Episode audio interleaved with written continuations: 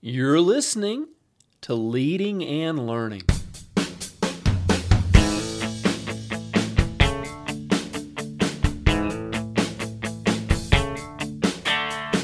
This is the place where we talk about practical leadership, theology, fitness, how to create winning habits, and so much more. My name's David Spell, and I'm a retired police officer, a pastor, a New Testament scholar, and a leadership coach. My goal on leading and learning is to help you live your best life. Thanks so much for joining us today. Welcome back to Leading and Learning. This is episode number 309 Why the Fuss Over the Resurrection, Part 2. So I'm recording this the week before Easter in 2021. And, you know, Easter is one of those holidays that really just doesn't get the press that uh, Christmas does or, or some of the others. And and I get it. I mean, I actually posted about that on my blog uh, this week. Um, you know, why why Easter? What's the point of Easter? And we talk about that, and I'll include a link to that blog so that you can kind of um, see maybe some of the reasons why Easter's not a popular holiday among most people. However, among Christians, Easter really should be the biggest day of the year because it's the the day when we celebrate the resurrection, the fact that Jesus Christ physically literally rose from the dead. Now, why is this important? That's what we're talking about here. We're actually started last week examining some of the arguments against the resurrection and looking at the evidence that that, that we, we've got for the resurrection. And you know, one of the the things that uh, Paul said, and this is in 1 Corinthians 15, and if you've never just sat down and read 1 Corinthians 15, I encourage you to do it because the entire chapter is the apostle Paul building a case for the resurrection. But listen to what he says here uh, 1 Corinthians 15 verses 13 and 14. He says, "For if there is no resurrection of the dead, then Christ has not been raised either. And if Christ has not been raised, then all of our preaching is useless and your faith is useless. So that's how important the Apostle Paul felt that the resurrection was. Without the resurrection, there is no Christianity. Um, Jesus just dying on the cross wasn't enough. The fact that, that Jesus died for us is huge. It's amazing. It's incredible. But that's not enough the fact that Jesus rose from the dead to give us victory over death is really the essence of Christianity. So, last week, we examined the first argument that has been kind of put out there over the years, and it's the fact that, uh, or, or the idea that the disciples stole his body. And, you know, this one um, was actually perpetrated in the first century. This is what the priest and the the Roman government kind of threw out there that um, you know the disciples came and stole the body, and we we looked at why this is totally unrealistic. We also looked at the idea that Jesus didn't really die on the cross; that he just fainted. You know, he was having a bad day, getting beaten within an inch of his life uh, through the flogging, and then being nailed to a cross and hung up there and having trouble breathing and then eventually even being stabbed in the side. Yeah, you know, those were just as Monty Python would say, a, you know, a flesh wound. Um, but that's the, the, the theory of it's called the swoon theory. Jesus didn't really die on the cross, and somehow he he woke up in the cool of the tomb and was able to force his way out of the tomb and get by the soldiers and show himself to his disciples. And of course, this is absolutely silly. It takes more faith to believe that, really. But I want to move on and talk today about the idea, a couple of different ideas. Um, and before I do that, I want to share another passage of scripture from you with you from 1 Corinthians 15. And and it's this. It's 1 Corinthians 15 verses 3 to 7. Paul says, "For I delivered to you as of first importance what I also received." that Christ died for our sins in accordance with the Scriptures, that he was buried, that he was raised on the third day in accordance with the Scriptures, and that he appeared to Cephas, which means the rock, that's, that's Peter, it was his nickname, then to the twelve. Then he appeared to more than 500 brothers at one time, most of whom are still alive, although some have fallen asleep. Then he appeared to James, then to all the apostles. So Paul here is basically giving us a witness list, and I, and I, I meant to include verse eight, all verse eight as well, because he says, "Then he appeared as to one untimely born. He appeared to me also." Paul said he, he appeared to him as well. So Paul's giving this really a, a witness list. He's building a defense for the resurrection. These are witnesses who saw Jesus after he had been put to death by the Romans, who were professionals. They were really good at putting people to death. But this is a list of witnesses. He appears to Peter, he appears to the 12, he appears to more than 500 brothers at one time, uh, most of whom are still alive. And he's appeared to James and then all the other apostles. You know, and, and, and, there's a couple of these just kind of stand out. I just want to touch on one. James was the brother of Jesus. He was not a believer in Jesus as the Messiah. I mean, look, you've grown up with Jesus. He's your brother. Uh, physically, he's your brother, or half brother, if you will. But still, he didn't believe. In fact, John tells us in his gospel the brothers of Jesus did not believe. And so after the resurrection, Jesus, the resurrected Jesus, appeared to James and they had a conversation. And we don't have, we're not privy to what the conversation is, but what we do know is that James was a changed man and became one of the key leaders in the early church, uh, leading the early church in Jerusalem and was ultimately put to death for his faith.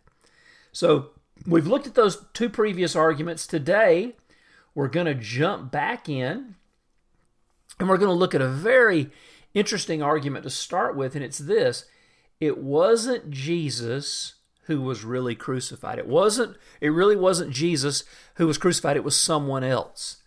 Now this is a uh, a very interesting argument and it's one that's taught in one of the largest religions in the world, that of Islam.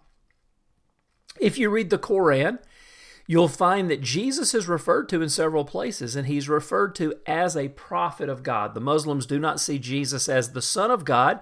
They don't believe he was the Jewish Messiah.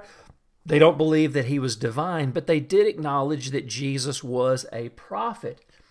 And as a prophet of God, there's no way that God would allow Jesus to suffer the indignation and the horrible death of crucifixion. So, what what happens is there in Islamic theology they teach that because Jesus because, excuse me because Judas betrayed Jesus God judged Judas and allowed him to be crucified instead there's a there's a document called the Gospel of Barnabas that indicates that the, the religious leaders and the Roman governor actually mistook Judas for Jesus and had him put to death. And then later, Jesus, the prophet, ascended into heaven. Now, no biblical scholars, first of all, believe that the Gospel of Barnabas is legitimate.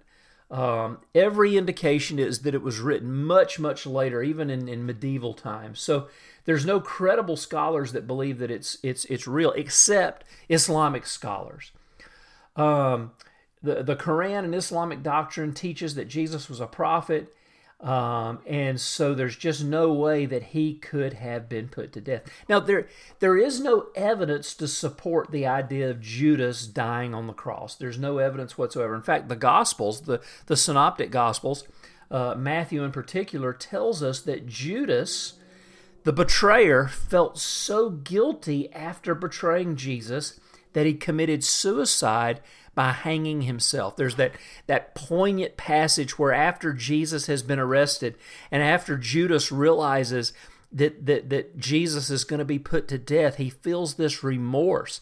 Now, we don't know what Judas, Judas's motives were. We don't know what the deal was. Jesus said that, that Satan had entered his heart and had caused him to, to, to, to betray Jesus. But and it was to fulfill prophecy. But Judas had this moment of remorse after Jesus was arrested, when he saw that he was going to be put to death, and he, he returned back to the temple and, and the 30 pieces of silver, the, the bag of gold or the, the bag of silver that the, the, the religious leaders had given him, Judas said, I've, I've betrayed an innocent man. And they said, What does that have to do with us? And, and Judas took the money and flung it at them and then went away and killed himself. He committed suicide. And um, in the Acts of the Apostles, the, the book that talks about the growth of the of early Christianity, also written by the Apostle Luke, uh, or, or, or, by the writer Luke, Dr. Luke. Um, in the Acts of the Apostles, Peter, who, who was the leader of the early church, leader of the apostles, he refers to Judas's suicide. Um, so this wasn't a mystery. This wasn't a secret. They knew that Judas had killed himself, and because of that, Peter says, "Hey, listen. Now we need to find a replacement for Judas." So, so the the suicide of Judas um, was something that all of the, the disciples have knowledge of. So the New Testament t- texts are very very clear about the fact that Jesus was put to death. Um, the historian Josephus, the Jewish historian Josephus, um, uh, he, he is a non biblical historical source, but he's considered a valid and reliable historical source. He mentions the crucifixion of Christ. Um, the Gospel of Barnabas is not a credible source, and Muslims are really the only one who believe that in, in, this theory that Jesus was not actually crucified. But it mentions, I mean, it's well worth mentioning because Islam is one of the largest religions in the world. So, so it's interesting for us to go ahead and mention that argument as well.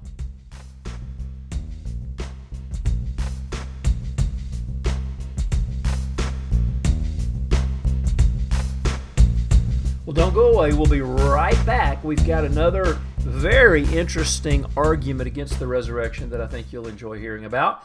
But I wanted to let you know this episode of Leading and Learning is brought to you by my book, Reflections on the Resurrection.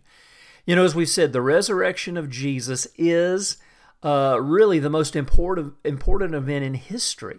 And for Christians, it should be the holiday that we celebrate above all others because the fact that Jesus rose from the dead lets us know that we can also rise from the dead as well one day. And that is the hope of the gospel. And so, reflections on the resurrection, we we we kind of delve into um, why the resurrection is so important. We deal with some of the material we're covered in this podcast. We actually go in a little more depth. We look at the evidence for the resurrection, but we also talk about the, the devotional aspect of it. What does it mean for me and my faith? What does it mean for me um, as a follower of Christ, the fact that he's risen from the dead? So, so reflections on the resurrection is educational, it's devotional, and it's also apologetic because we we deal with these arguments that have been um, posted for years against the resurrection. And and you know, look, our job as Christians is not to argue with people, but it's good to be able to have conversations with people and to know why we believe what we believe. Knowing why we believe what we believe is so important. So many Christians, I've talked to Christians who don't even understand the fact that that the resurrection is the key event in Christianity. The, they, they, they have this idea that, well, even if it's not true, it's okay. I mean, Jesus taught us how to live and he was a good example. No, no, no, no. That's not the gospel. That's not what the Bible teaches. And if we can't depend on what the Bible says, then, then we're wasting our time. And as Paul says, our faith is useless. So click on the link, Reflections on the Resurrection. There'll be a link in the show notes and you can check it out. Well, okay, we're back. Um, we've talked about the fact that the, the, the Muslims primarily, um, or the group that believed that Jesus wasn't really crucified, it was actually Judas. Um, there was just a big uh, case of mistaken identity, and Judas got what was coming to him, but there's no scriptural basis for that. And then the last argument that we're going to talk about is the hallucination theory. The hallucination theory. This one's great. And you talk about this one you, you needs a lot of faith to accept the hallucination theory. But basically, it says this uh, they teach that Jesus' disciples really, really, really wanted him to rise from the dead so badly that they all hallucinated and just imagined that they saw him. Now, even at face value, this is silly. Um, it's ridiculous. It's hard to believe. But let's look at some of the reasons why this is such a weak argument against the resurrection. First of all, as we've said, there are multiple witnesses to the resurrection. We mentioned um, he appeared to to Peter, he appeared to the twelve, he appeared to James, he appeared to to uh, a group of five hundred. You know, it makes no sense. Um, and and even James, the the idea that James was hoping that Jesus was going to rise from the dead, he didn't believe at all.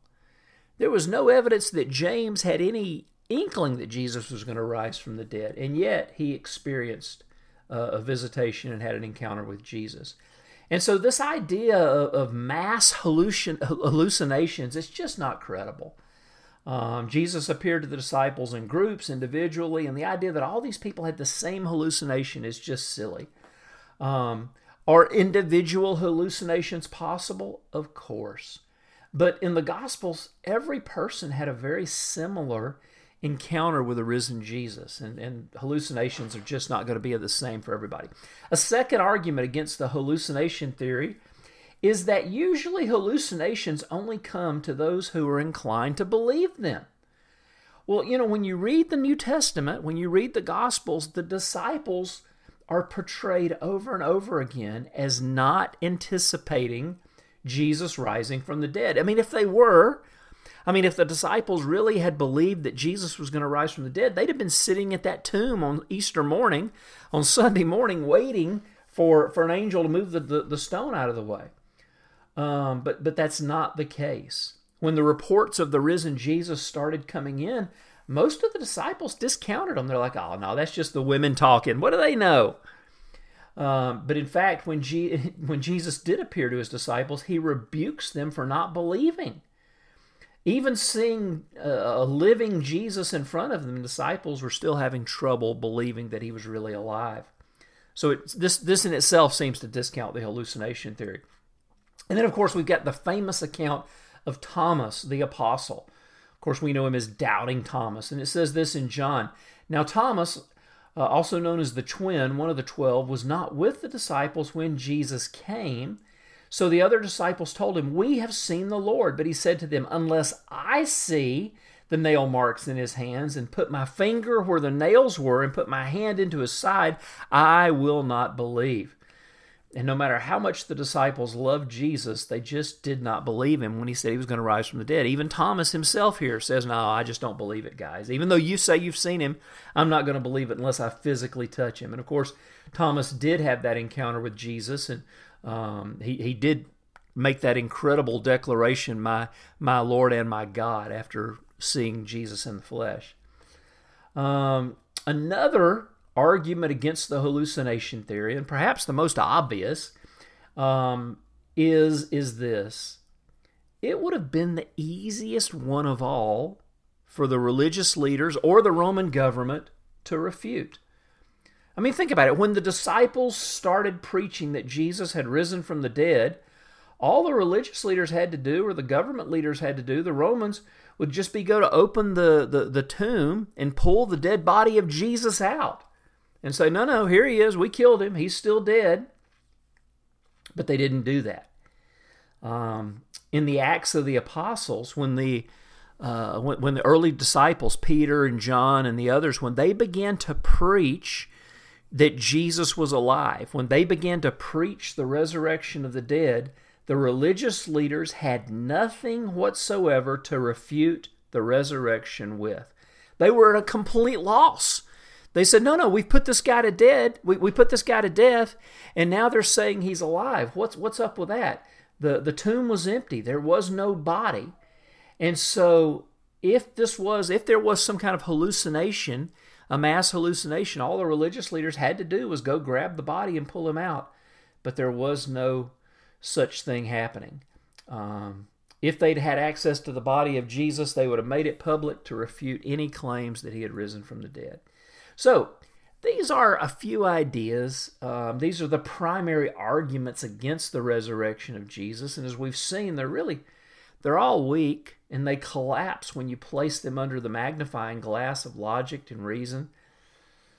You know, there's always been um, desires to argue away the resurrection. There've always been um, efforts to, um, you know, discount the resurrection, to discount the miracles of God, the miracles of Jesus. But really, these arguments, when we start looking at people that are trying to discount the resurrection, that really tells us more about the belief system of the arguer than actually providing any substantial proof against the resurrection. Because when we when we look at the evidence in the New Testament, there's incredible amounts of evidence that Jesus rose from the dead. Um, and and we've, we've talked about these here, and, and there are other places in the book, Reflections on the Resurrection. But really, when we talk about the, the fact that Jesus rose from the dead, it's, it's also knowing that we can experience um, the, resurrected, the resurrected Jesus today. We still have access to him through prayer, through faith, through the indwelling of the Holy Spirit. Well, I'm going to stop there. I'd love to hear your thoughts, your comments, or your questions. Go to davidspell.com, leave a question or comment, and while you're there, make sure you sign up to get my free newsletter. I'd love to stay in touch with you. Well, friends, I hope your Resurrection Sunday is incredible, and I look forward to seeing you next week on Leading and Learning.